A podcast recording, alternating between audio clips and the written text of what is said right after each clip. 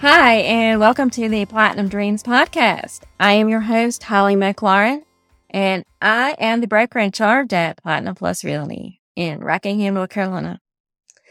So today we're going to talk a little bit about seller possession after closing. So I've often had people say, well, possession after closing, how bad can it be? Well, let me tell you, sometimes they get in a fight, a real fight.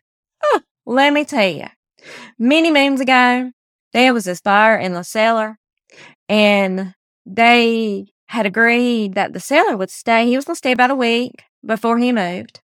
And the buyer was fine with that. They agreed on their terms as to what the seller was going to pay the buyer for rent. And one of the things they also agreed upon is that the buyer would be storing things on the property in the storage shed on the property. Well, one evening the buyer went by and he was putting some of his things in the storage shed and the seller for some reason didn't recognize him and he thought he was somebody breaking into the shed.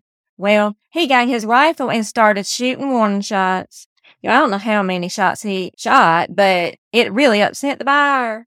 And they got into a full on fight, knockdown, drag out this fight. I mean, it was bad. Oh, it was bad. So, yes, it can be that bad. And sometimes, let me tell you another story. There was a sailor and he couldn't move into his property because he was building a house and it had gotten behind. And little did the buyer know it was very behind. And it wasn't just the two weeks that the seller had told him he was going to need to stay in the house for. And when time came for him to move, y'all, he said no. He wasn't going anywhere. He was going to stay right there until his new house was finished. Well, y'all, that gets into a whole lot of legal issues. And if you're in that situation, my best advice would be to call your attorney, the closing attorney that closed this uh, property and see what's in the documents because that's a difficult thing and you definitely need some legal advice on that. But let me tell you, I can't not tell you the full scope of this. Sometimes possession after closing is a wonderful thing.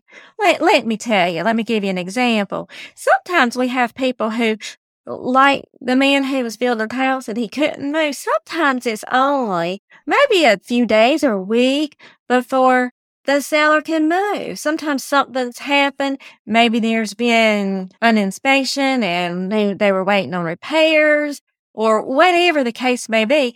Sometimes it's a wonderful for the seller. And sometimes it's wonderful for the buyer because sometimes the buyer is not quite ready to move.